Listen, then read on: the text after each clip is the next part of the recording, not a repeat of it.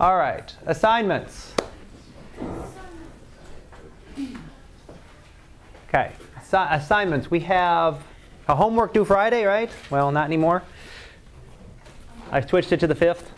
I changed it afterwards because the other classes is still due Friday because we're on schedule for their homework, but yours has to do with the planets and the sun, and we're we're actually almost done through our you know very rapid tour through the solar system. We're zipping through it, but I won't get through the sun between even today and tomorrow and Friday. So I'll give you, and just to make sure, I just made it due the 5th. I want to do want you to do it before the exam because the questions will apply to the exam. So obviously, in that case, I won't have it graded and back to you to study before the exam, but at least you'll have done the questions for it.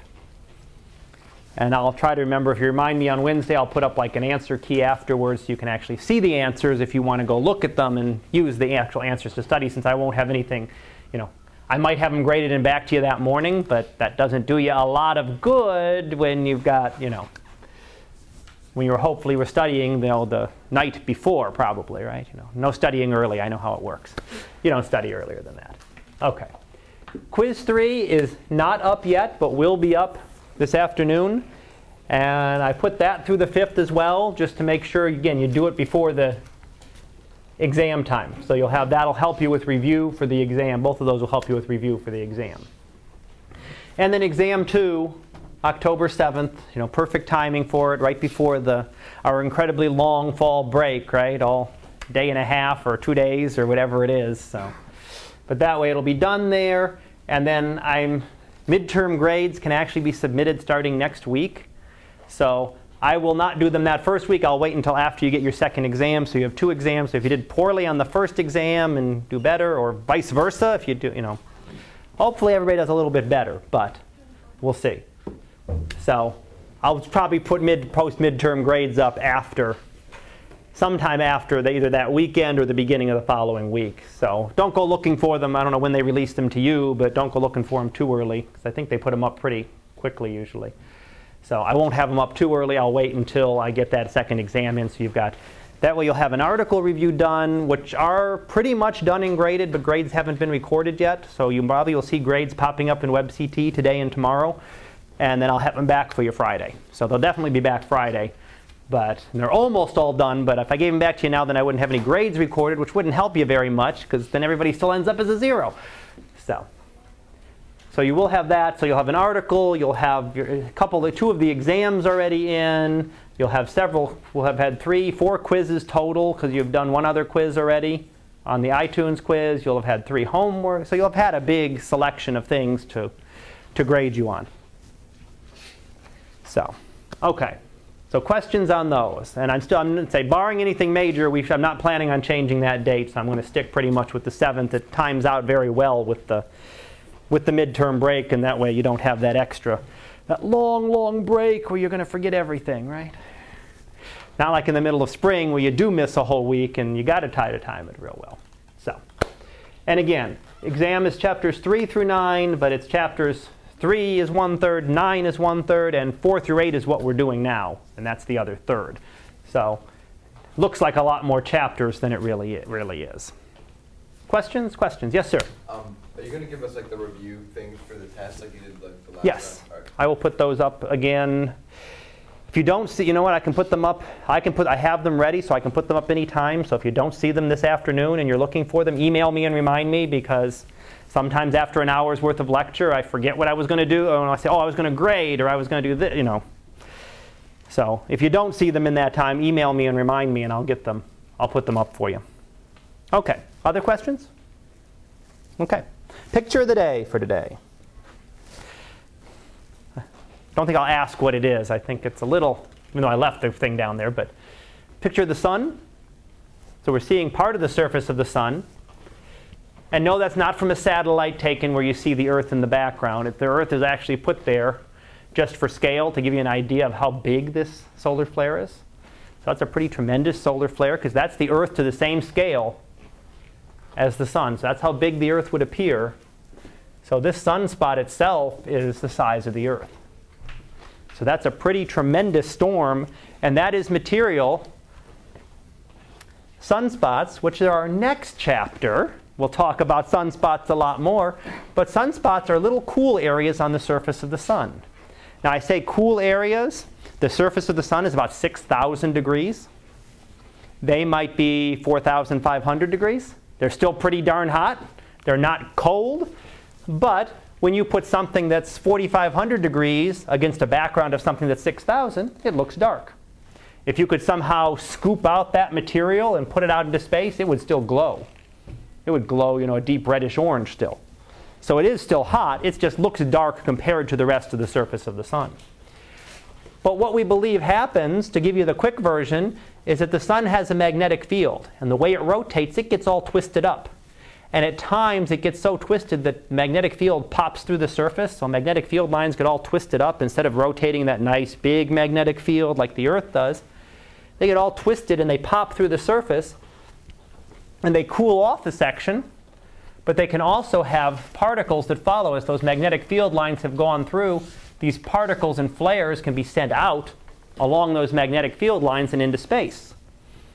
And if those happen to come towards Earth, you know, if Earth is right in the path of one of these, which we weren't on the couple that have come out so far, that could cause some major disruptions. So this is an example of a solar flare but there's also something called a coronal mass ejection, which is a lot of material being sent out. That happens often too. The lucky thing is that it's not often directed at us. Because if you look at how big the sun is there and look at how small the earth is, it's got to shoot it just about right to hit us. You know, you could have it going out that way, it's not going to come close. You got one this way, and you got this whole other big chunk of the sun that we're not even looking at. So they could go off every which direction.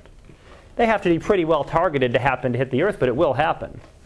The last major mass ejection that hit the Earth was about, what is it, about 150, 160 years ago now. Now that's a lot of charged particles coming through. 150 years ago, 160 years ago, 1850s, pre-Civil War, so there was no, no satellites, no, no, very little electronic communication, right? Telegraphs. But apparently, the last major one that hit us disrupted the telegraph cables was strong enough. So you wonder what it would do to all of our communication satellites. If something really strong were to hit us, how much of our communications and stuff would get knocked out? Cell phone service, satellites, I mean, a lot of things could get disrupted if something were to come. And there are major ones. It's just, you know, we're lucky right now that we haven't had one come actually hitting us. Now, the interesting thing about this sunspot is that this is a big one, and I think I mentioned either in this class or the other that you can actually see it without a telescope. And there's actually a picture, either a sunrise or sunset picture, but you can see a pretty tremendous spot. Now, this wasn't taken with a telescope. That's just, there's a scenery view. There's a few buildings in it. So that's just taken with the camera. That's a pretty darn big spot. I mean, that's the size of the Earth, or bigger, I should say bigger than the Earth, but you can see the whole grouping right there, easily visible in the, in the picture of the sun. And again, sunrise or sunset. I'm guessing sunrise because it looks so, usually looks darker then, but I'm not sure. I did, they didn't give me a detail on this specific, specific yeah, yeah, yeah, can't speak today, specific picture. So that was our picture of the day. Sun, appropriate because we're finishing up on the planets, and we won't finish them today most likely, but we'll probably finish them on Friday and start on the sun then. So, and we're at a very air, uh, area of very high solar activity, so there's lots of solar flares going on right now, lots of activity, lots of aurora that we looked at again a little while ago, a couple days ago, I think. Questions, questions on the picture? No? Okay then we shall go on and continue zooming through the zooming through the solar system. So this is where we finished up last time. We were looking at Mars. So we were almost done with Mars. We looked at this slide, and there's only one more to go, and we're done with Mars and the inner planets. Then we zoom out to the outer planets. But we were looking at Olympus Mons, biggest volcano in the solar system. 700 kilometers in diameter, so as he said, that's bigger than the, that's wider than the you know, Pennsylvania across. In fact, I looked it up somewhere and they compared it, they overlaid it on a map of Arizona, and it just about fits in the state of Arizona. So this one volcano fits in the entire state. So you'd put the caldera in the middle, the little, the opening in the middle, and the rest of this would stretch across the entire state of Arizona down to the end. So it's pretty, pretty big volcano compared to here. So how come Mars is so lucky and gets these big giant volcanoes and you know, we're bigger than Mars? Mars is a little tiny planet. How come we don't get any big volcanoes like that? You know, our makes our our little volcanoes look little Hawaiian volcanoes look like nothing. And there's a couple reasons for that. One of them is that Mars is smaller than us. So Mars has less gravity, so it can build a bigger, it can build bigger mountains when you have less gravity. Mount Everest is what the tallest one on the earth. This is three times taller. If we tried to put something this tall on the earth, the gravity pulling it down would swish and melt, essentially melt the bottom. There would be so much gravity pulling down on it that it would actually pull it down to a more manageable level. So there's only so big something can get on the Earth. Eventually, gravity will pull it. So you can only stack it up so high before the gravity pulling down through this whole thing would try to smash it flat. It's the same concept that causes all of the planets to be round. When we looked at some of those little asteroids and comets, they were all sorts of irregular, odd shapes, you know, looked, looked odd. We looked at the which one did we look? We looked at one of the, I think we looked at one of the asteroids or something on a picture a couple weeks ago. And, you know, it was a very irregular peanut shape or something. But you don't get that with all the planets are pretty much round. And that's because their gravity is pulling them into a spherical shape. The more gravity you get, the more smooth of a sphere it would be. So when we get out of the solar system and we talk about the stars, stars are very, very round you know, even rounder than this, you don't get any kinds of mountains on them. But even when you get very compact stars, they're stars that are dead stars that turn almost into a solid. And their size of the Earth or less, but, this, but the mass of a star. And they'd have no mountains. You couldn't, you couldn't get something, you'd be talking inches high instead of, you know, feet or miles. It would be talking inches would be the most you could do before the gravity just pulls it down flat. So that's one of the reasons Mars gets much bigger volcanoes. The other one is that Mars, and we looked at that Valles Marineris last time too, the crack in the surface. Mars doesn't have plate tectonics. So the plates don't move. This is a volcano very similar to the Hawaiian volcanoes in style and how it formed. There's a weak spot in the crust, was a weak spot in the crust of Mars, and the lava flowed up from the interior. That's what happens in Hawaii. But in Hawaii, that Pacific plate is moving. So over time, you formed, instead of forming a single volcano, like it did on Mars, that plate kept moving. We formed the Hawaiian island chain. So, you know, how many millions of years ago it was this was the active volcano and this one didn't exist. And then as this plate slowly moved, you formed a new volcano. And then you found another weak spot in the crust and a new volcano formed. And that would continue on, you know, um, come back a million years from now and you know, the, the active the active volcano in Hawaii, well, that's active now, will be dormant, and there'll be another one. There may be a new island coming up.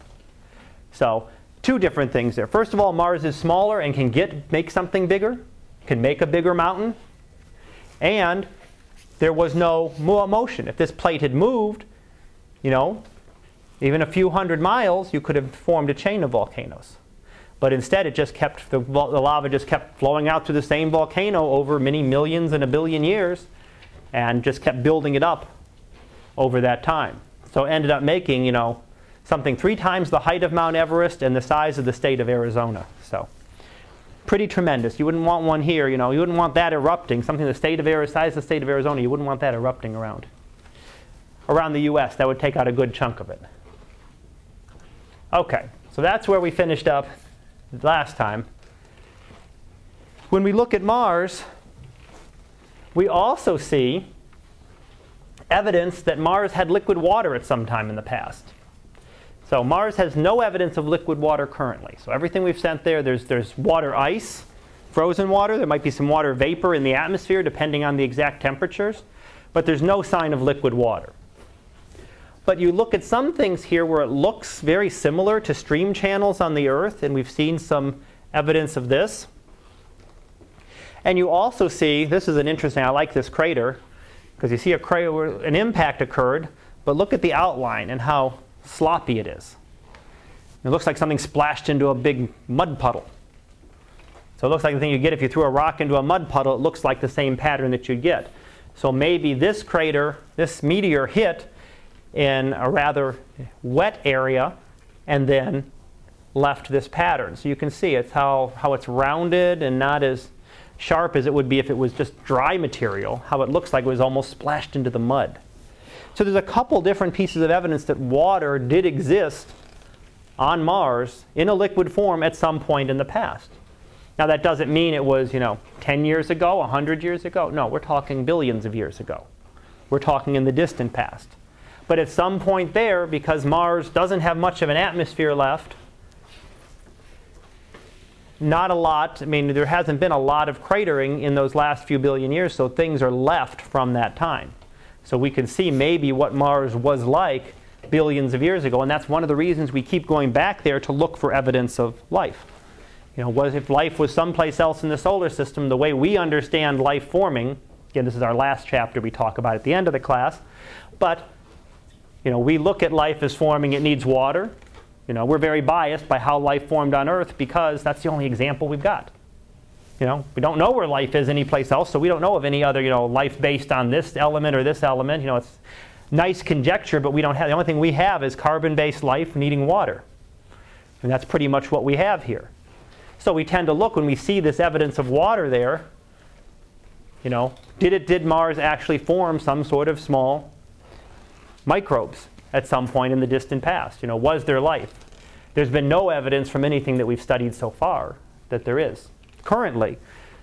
But it's hard to find, you know, evidence of what might have been when you're talking about little tiny organisms. You know, nice to find a dinosaur fossil. So if you had dinosaurs on Mars, you probably could have found them a little easier. But you wouldn't be able to find something like, you know, microbes are very hard to find that kind of, you know, fossilized evidence. Now, the other thing I mentioned here is that, well, first of all, most of the craters have been eroded away, the little craters. So there aren't a lot of littler craters on Mars because they've been wiped out by things like this, except for the ones that have formed more recently. And the thing we've, and we've talked about this, talked about this a little bit, the age, the analysis of the craters tells you the age of the surface. So when we look at how many craters there are on a specific planet or moon of one of the outer planets, I can tell you how old that surface is. The more densely packed the craters are, so the craters, there's lots of craters. You look at the moon, there's lots and lots of craters. We looked at Mercury, there were lots and lots of craters those surfaces were relatively old. They have been, uh, meaning they have been unchanged for 4 billion years almost. They haven't really changed. Whereas this one, Mars has fewer craters, but still has a good number, so it's, it's a rel- little bit younger surface. It's been resurfaced a little bit by the volcanic activity and the action maybe of water that have wiped out some of these smaller craters. Earth, even more extreme, right? Earth has very few craters. You don't walk down the street normally and see craters sitting around. Whereas if you were walking on the surface of the moon, you know, it'd be a crater, a crater, a crater. So Earth has a lot more things that go on, but the Earth isn't even the best example. There is actually one of the moons of Jupiter, which is so volcanically active that there is not a known impact crater. So one of the inner moons of, Mercury, of, of, Jupiter is so volcanically active, and I think we have a picture of it in the next section on the thing, but there are no impact craters on it. So it's the very youngest surface, it's, meaning it's been resurfaced over the last few millions of years, so that there are no impact craters. Okay. So, done with the inner planets, zoom out to the outer planets. Feel like you're taking the course in the summertime, right? When you breeze through everything so fast. Now there's an interesting picture of Saturn there to start it. And that would actually be, and I don't remember if we did that. There was a pic there was one of the photos of the day, but I don't know if it's one of the ones we did in class. Was it? Did I show one like this? Do you remember? Yes? Okay. That was ta- pic Saturn taken from behind by a satellite. So it's actually a backlit view. It would be more of a backlit view of Saturn. So it's sort of interesting to see that. It looked actually, I think it looked pretty much like this picture, as I recall. So, but now we're going to move out. So we've talked about the terrestrial planets. Terrestrial planets were all nice because they were like Earth. So everything we underst- understand about Earth and you're used to physically here was pretty much the same. There were some differences in what, their, what they were, what their atmospheres were made of, and how big they were, and there were a few differences. But these planets, the Jovian planets, are completely different. So they're a completely different type of planet. And we looked at that table at the beginning that compared, you know, all the differences of the planets. And the Jovian ones had, were completely opposite. They were big, the other ones were small. They have rings, the little one, we don't have rings. And so on. But Jupiter, Jupiter you can see nicely right now in the morning, up in the early morning sky, and even from the Earth with a small telescope, so something like Galileo might have seen something like this. You know, not a beautiful image. You used to seeing, you know, you get spoiled by those beautiful images of Jupiter taken when Voyager flies by or Galileo flies by that looks beautiful. But you can even see something like this through a relatively small telescope and looking through the Earth's atmosphere. So you can see the planet itself very distinctly, and you can see some bands. It does have some structure on its surface. Now we'll look at some nicer pictures as well. But you also see there's three of the Galilean satellites. So three of the moons that Galileo discovered when he first turned his telescope to the moon and was able to watch them over time. So come back, he watched, look at them here, come back a couple hours later and note that they'd changed position. And a few hours later, and then the next night, they constantly changed position, but that they were always right by Jupiter, and you could actually trace out their orbits. So, again, the first evidence of something orbiting, going back a few chapters, something orbiting an object other than the Earth. You know, proof that something could orbit an object other than the Earth. Now, if we look a little bigger, there's a little bit more of what Jupiter looks like. So you have the biggest planet in the solar system. It has a lot of structure to it. And again, this isn't even one of the best pictures necessarily. We've got even more detail than this. But you get some interesting bands and zones, some lighter areas and some darker areas on the surface. You get the great red spot, gigantic storm on the surface of Jupiter. Now, sort of, if you think of it like a hurricane on the Earth, except that this one has lasted for as long as we know. We don't know when it started because Galileo, with the first telescopes, observed it in the 1600s. So it was actually observed in the 1600s, and it's been there ever since. So it's a 400 year old hurricane. It's still going, still goes around Jupiter. We can observe, we can observe that constantly. There are other littler storms that do come and go, so you can see some other little spots down here. But most of the structure is towards the middle of the planet. But you get this, and we'll look in a little bit more detail after, but you get all sorts of nice, interesting patterns there. And it's a very, it's what we call a gas giant planet. It's a gigantic planet. It's made up of primarily hydrogen and helium, just like the sun. So it's primarily hydrogen and helium in there, but you don't really see the hydrogen and helium. You see the little bits of other traces. What you're usually seeing are the methane and the ammonia and the water vapor, which are three common compounds that form in these cold atmospheres and actually give it the coloring. And we'll see a little bit more of that in some of the others. But that's an example of what Jupiter would look like. Now, Saturn, you know, these are more real color images. Saturn isn't near as beautiful. It's got the beautiful rings, but the planet itself isn't really as tremendous. You know, you looked at Jupiter, you had a lot more structure. You've got some bands here going right up to the pole almost, but they're not as pretty as, not near as pretty as Jupiter's, not as detailed.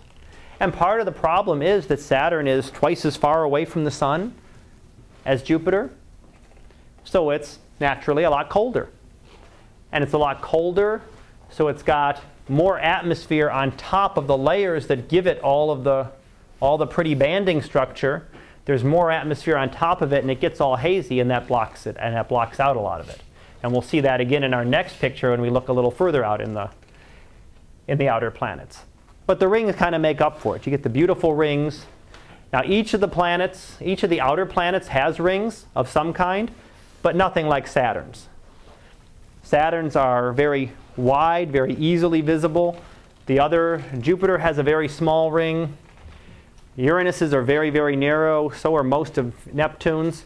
So you don't really see a tremendous ring pattern the way you see it on, on Saturn. I mean, easily through a small telescope right now, if you look at Saturn through a small telescope, it won't look like that. it'll look like a teeny tiny ball with a little ring around it, but you'll actually see something like this just on a much, much smaller scale. You know, even a relatively small telescope now is better, bigger and better quality than what Galileo had, where he couldn't quite make out those rings. Now, if we go further out, Uranus it's even blander, doesn't it? Not much there at all. There's a little bit of structure to it. If you can see, there's a little bit of, I don't know how well you can see, there's a little bit of lighter material and a couple little lines over here, but there's not. It's a very, very bland planet. Nice and blue, though. So it does get a coloring of blue, which is caused by what its, its, composed, its atmosphere has a lot of methane in it. Methane is a compound that's very, very good at absorbing red light. So all the red light from the sun that comes is absorbed by the atmosphere of Uranus. So what's left to be reflected? If you absorb out all the reddish light, all that's coming back to you is the bluish green light. So it looks very blue and green because that's the light that is absorbing all the other colors. And that's essentially that's how that how that works, same as it works on Earth. You know, if something looks red, it's because it's reflecting red light to you, and that's what you see, and it absorbs the other colors. You know, my shirt looks blue because it's reflecting blue light. And it's absorbing, you know, red light is being absorbed by it. Same thing with Neptune. It just happens to be the compound that is in it, which is methane, that is very good at absorbing that red light and makes it and ne- or Uranus and Neptune even bluer. Now Neptune you've gotten out, you've actually got some storms here too. So we've gotten further out in the solar system. We've gone from Jupiter to Saturn to Uranus to Neptune. Neptune, you start to see a little bit more structure again. It's got a great dark spot, another great storm on this planet, along with some other little ones and some clouds going through. So you're starting to get a little bit more structure back into the planet. But again, they're very bluish when you get out there. Neptune, the same reasoning for as Uranus was, that it's got a lot of methane in there that's absorbing all the red light. So what does it reflect back? All the blue light. So they'll look the same color. That's why they look that color. But again, you get some storms there in the atmosphere the way you get storms in the Earth's atmosphere. These are just much bigger planets, and you get them on a much bigger scale. The red spot that I looked at would the red spot that we looked at on Jupiter is you know could fit several Earths across it. So it's not just a big storm, it's a very big storm, sort of like the sunspot we were looking at not too long ago. It's a tremendous storm where you can fit the Earth into that entire storm. So how does it work a little bit? Let's go over in a little bit detail. Now we've looked at a picture of each of the planets. You notice that Jupiter had that striping. So it had what we call zones and belts. There were dark areas that were belts, and there were brighter areas that were called zones. So the zones are a little bit cooler, they're higher up into the atmosphere. The belts are down a little bit lower. So its material comes up, and then, so material is sort of oscillating. The warm material rises, cools off, so you get a much cooler area up here. And it's a little higher in the atmosphere as well, so it's up higher. You can't really see that when you look at the surface, but it's actually a little, it's an irregular surface. And then as it cools off, the cooler material sinking, so it's sort of like a convective cell underneath. So this is basically how we get, and this works for all the planet, all of the Jovian planets. You get dark, you get some darker areas, you get some lighter areas. Just on some of the planets, it's not very visible. Jupiter happens to be very well visible in terms of, as you can see, a very dark area here. Again, a lower dark area, an upper bright area, another dark area, as they alternate. And that gives you a basic structure to the atmosphere. Now, there's not a surface to the planet. Jupiter doesn't have a surface. You can't go land on Jupiter. And we can sense the Galileo probe was launched and went into the actually went into the atmosphere and went down deeper and deeper and deeper and eventually it just gets crushed because the atmospheric pressure gets so high that everything would get crushed. So by the time you get to the where a surface would be, I mean yes, there's probably some rocky material and some metallic material down at the core there but you'd never actually be able to land on it because the atmosphere, the gases, the hydrogen would become would be so compressed it would be as dense as that, as the rock, by the time you got down to it. So that's what we see in the atmosphere. And again, this is Jupiter. This actually applies to any of the planets. You see the same sort of pattern in the atmosphere. And again, we saw it in Saturn, and but it was hidden down because you had a nice big hazy layer over the top of this that kind of blotted it out. Uranus and Neptune would have been even more extreme because they're even colder out there. So there's our great red spot. There's a nice close up of it, and there it is compared to the Earth. So really, you could fit the Earth, this gigantic storm, you could fit the Earth right inside it. So you can see all the turbulence in the atmosphere. You can see how it's all spinning around here and all these little eddies and currents and things that have formed beside it as material is going one way here and one way here and kind of rotating in this big storm.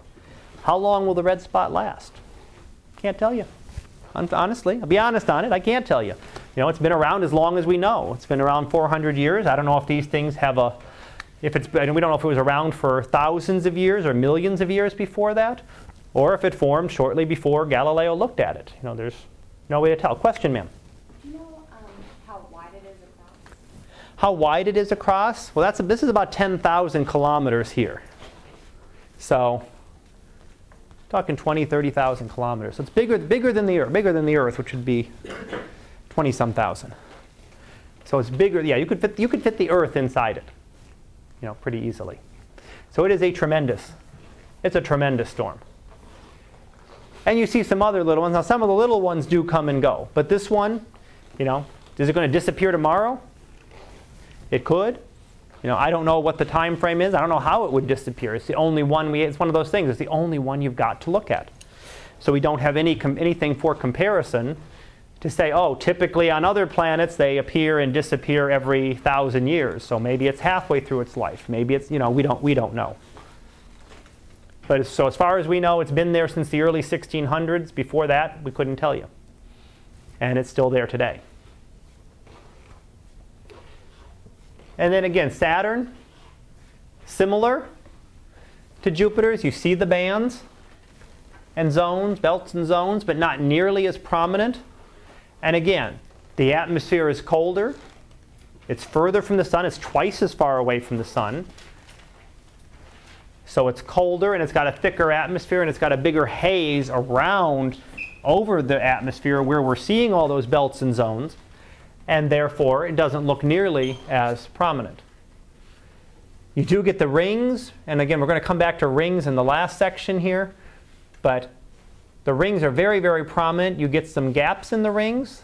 Interesting, this is called the Cassini division, and we'll look at that in a little more detail in one of the later slides. But there's actually an area there where there's not very much in terms of ring particles. And I should say ring particles, they're actually, there are many millions of little pieces of ice that make up those rings. So they're all orbiting around. They're not a, like a solid disk as you normally think about it. They're not like a frisbee orbiting it. They're actually thousands of millions of little tiny ice pieces orbiting in these orbits. But there's an area here where there's none. And that's an interesting point too, and you see it again here. There's areas where there's fewer particles. And we'll talk about that in the last, in chapter 8, which we'll be on to shortly. When we look at these to determine the rotation of the planets, we watch the storms.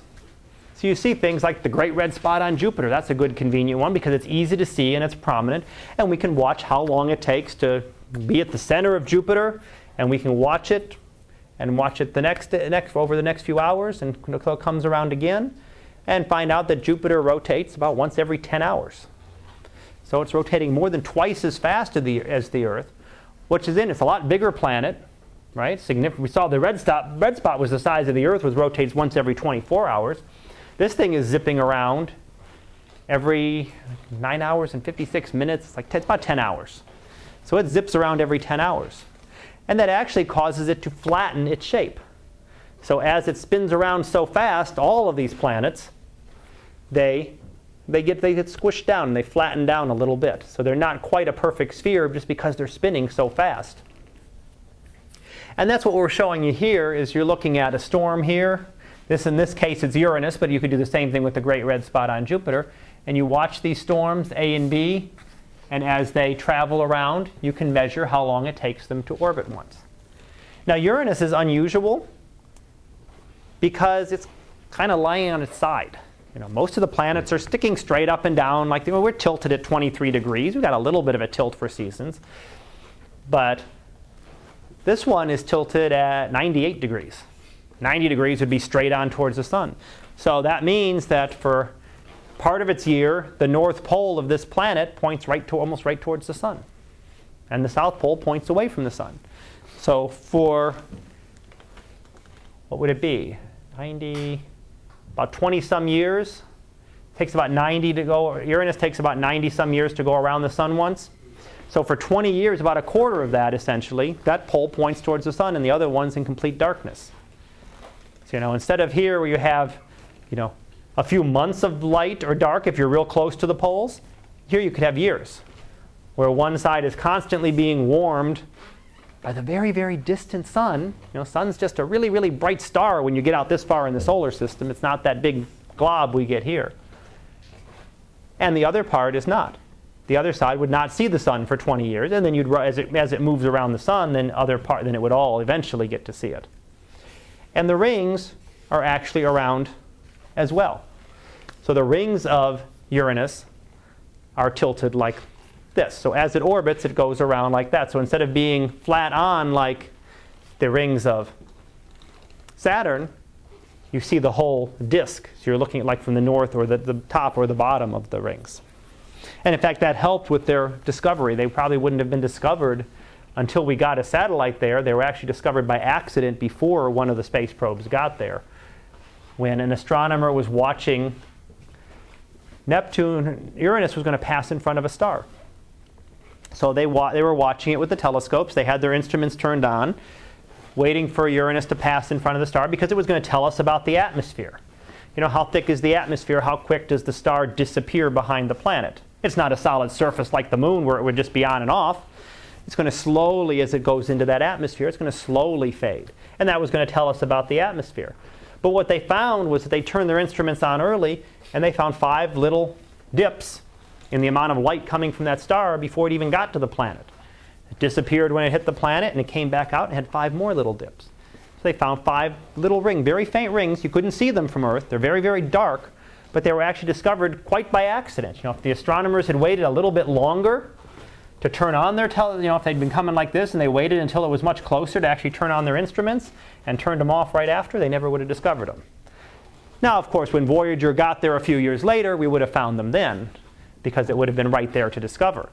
But they were actually discovered quite by accident in that case. Neptune. There's that great dark spot, which did disappear. So we're not sure how that compares to the one on Jupiter because Neptune is a much larger planet. So it has storms that are similar, but we're not sure exactly how it, how it compares to Jupiter. It's a much smaller planet, so we don't know if this tells us anything about that. And the other problem is we don't know how long this storm lasted before. So how long was this storm on Neptune? We don't know because we didn't discover it until we got a space probe out there in the what, early 80s? So late 70s, early 80s when the Voyager probes were going. So until then, we didn't know anything about this storm. So we only had a few years worth of data on it. We don't know if it lasts longer or if it was there for hundreds and hundreds of years that we just never were able to observe it. But it does seem to show that these storms can disappear. So we don't know about the great red spot on Jupiter may be there, and maybe it'll disappear. All right. Last chapter. Never did five chapters so fast, right? We've gone through all the planets briefly. And again, this just to give you a very brief overview of the of the, pla- of the planets. Again, we're going to spend most of our time concentrating on stars and galaxies. If you want to hear lots about the planets, then you got to take the other class. But this is to give you a taste of it, I guess. So, but so what you have is you have these. We're going to look at some of the moons. We're going to talk about the rings. And then we'll talk about the Plutoids, because we didn't talk about Pluto with the planet since it's been declassified. It's not a planet anymore. But one of the things you see here with some of these objects is how irregular shaped they get. You know, you get some that look like nice spheres, like all the planets we've been talking about. and our moon, and you get some that are, you know, very irregular shapes that are much smaller. And we'll look at that as we go a little further in. But let's first look at the Galilean satellites of Jupiter. These are the four that Galileo discovered. Now, of course, Galileo couldn't get an image like this. He got a nice little teeny dot in his telescope. And he watched Io, which is this one, zip around Jupiter very, very quickly. It only takes a few days for it to orbit. But you see, the surface is very interesting. It is one of only a handful of objects in the solar system, Earth being one, Io being one, and I think one of the moons, I think one of the moons of Neptune's might have active volcanoes still. Now, there's no sign of active volcanoes on any other object. So Mars has those nice big volcanoes, but they've been dead for billions of years. Mars has cooled off. Io has currently active volcanoes, and there's an example of a volcanic plume, a volcanic eruption throwing material out into space and over the surface. And it is so active, it has enough volcanoes around its surface that it constantly changes that surface. So it constantly gets recovered. So any impacts that occurred, and this is what I mentioned before, any impacts that occurred and formed a crater on it don't last very long. So there are not any known impact craters on the surface of Io. There is nothing that is known. But Io is a very small moon. It's smaller than, smaller than our moon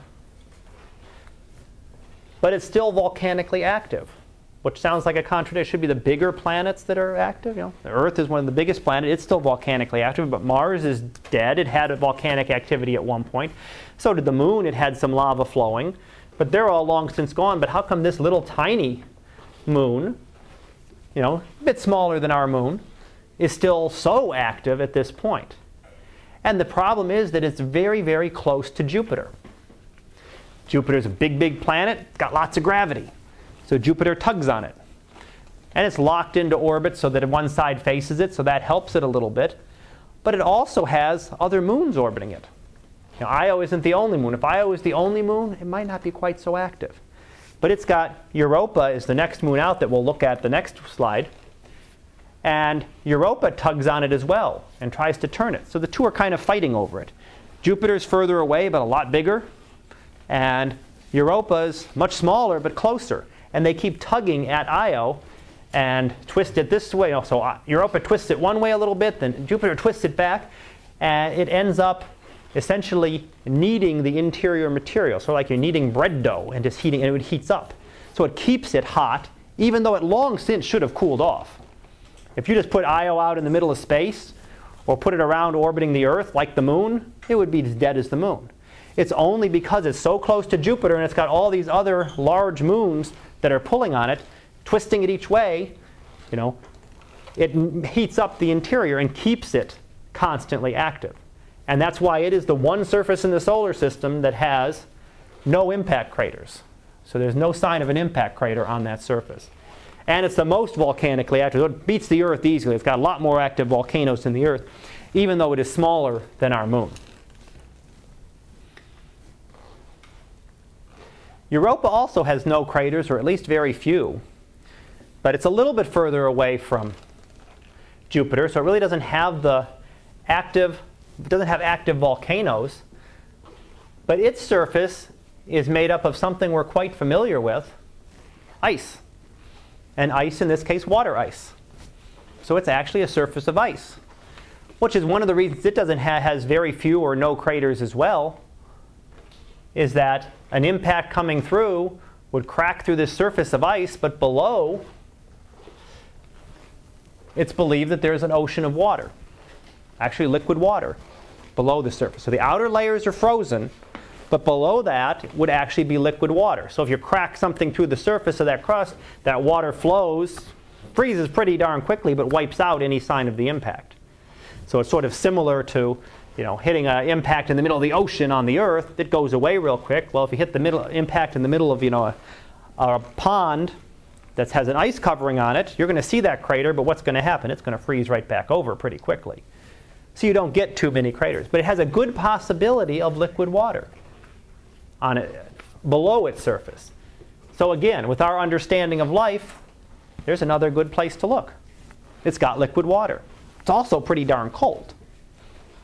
So that's a problem too. Because the way we think life formed on Earth took a high temperature, took a relatively warm temperature to get the chemical reactions going that actually formed the, the amino acids that turn into DNA molecules and all that. We think it had to be warmer. But again, we're going on one, you know, just one basis. We don't have, you know, well, here's how life formed on this planet. Now let's go look at 30 other planets and study them. We don't have that option. We only have one. So we don't know if ours was something unusual or if ours is, is the normal. We don't know. But Europa does get the same sort of forces, the tides, like we had on, I told you we had on Io, that were twisting and turning it and heating it up inside. It gets the same thing to a lesser extent, but it does keep cracking the surface. And you can see a lot of the cracks and fractures in the surface. And every time you crack below the surface and let water out, it keeps the surface relatively smooth. So you don't get, you don't get a lot of craters on Europa. So Io and Europa are the two that have the least, two objects in the solar system that have the least craters, excluding things with no surface. Things with a surface. Know. Sun doesn't have a surface, so yeah, you can, you can smash all the meteors you want to into the sun and you're never going to see a crater. You can smash all the meteors you want to into Jupiter, you're never going to see a crater. But of things that actually have a solid surface, these two moons are the least cratered. So the youngest, and that means they're the youngest surfaces. Ganymede is the largest moon in the solar system. In fact, it's larger than Mercury. So it's actually larger than one of the planets. And it actually looks a lot like the Earth's moon in many ways. If you look at the patterns, you see almost the same type of structures. We, we saw the Maria and you saw the cratered regions. But instead of rock, it did it with ice.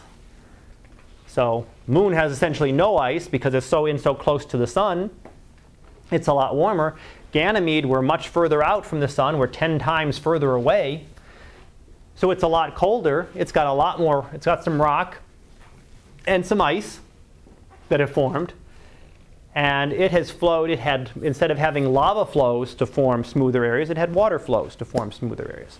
Not to the extreme extent that Europa had. Europa was a little closer to Jupiter and has been heated up more, and the water's all closer to the surface. Here it was a little bit less, and you formed more you know, smooth areas, some smooth areas, and some areas that didn't crack through with the water. So again, very similar to the moon in this case, but water was used, water used instead of the rock. So instead of molten lava, you had molten water out further in the solar system. But this is the biggest of the moons, of all the moons. So it's actually larger than our moon, larger than even Mercury.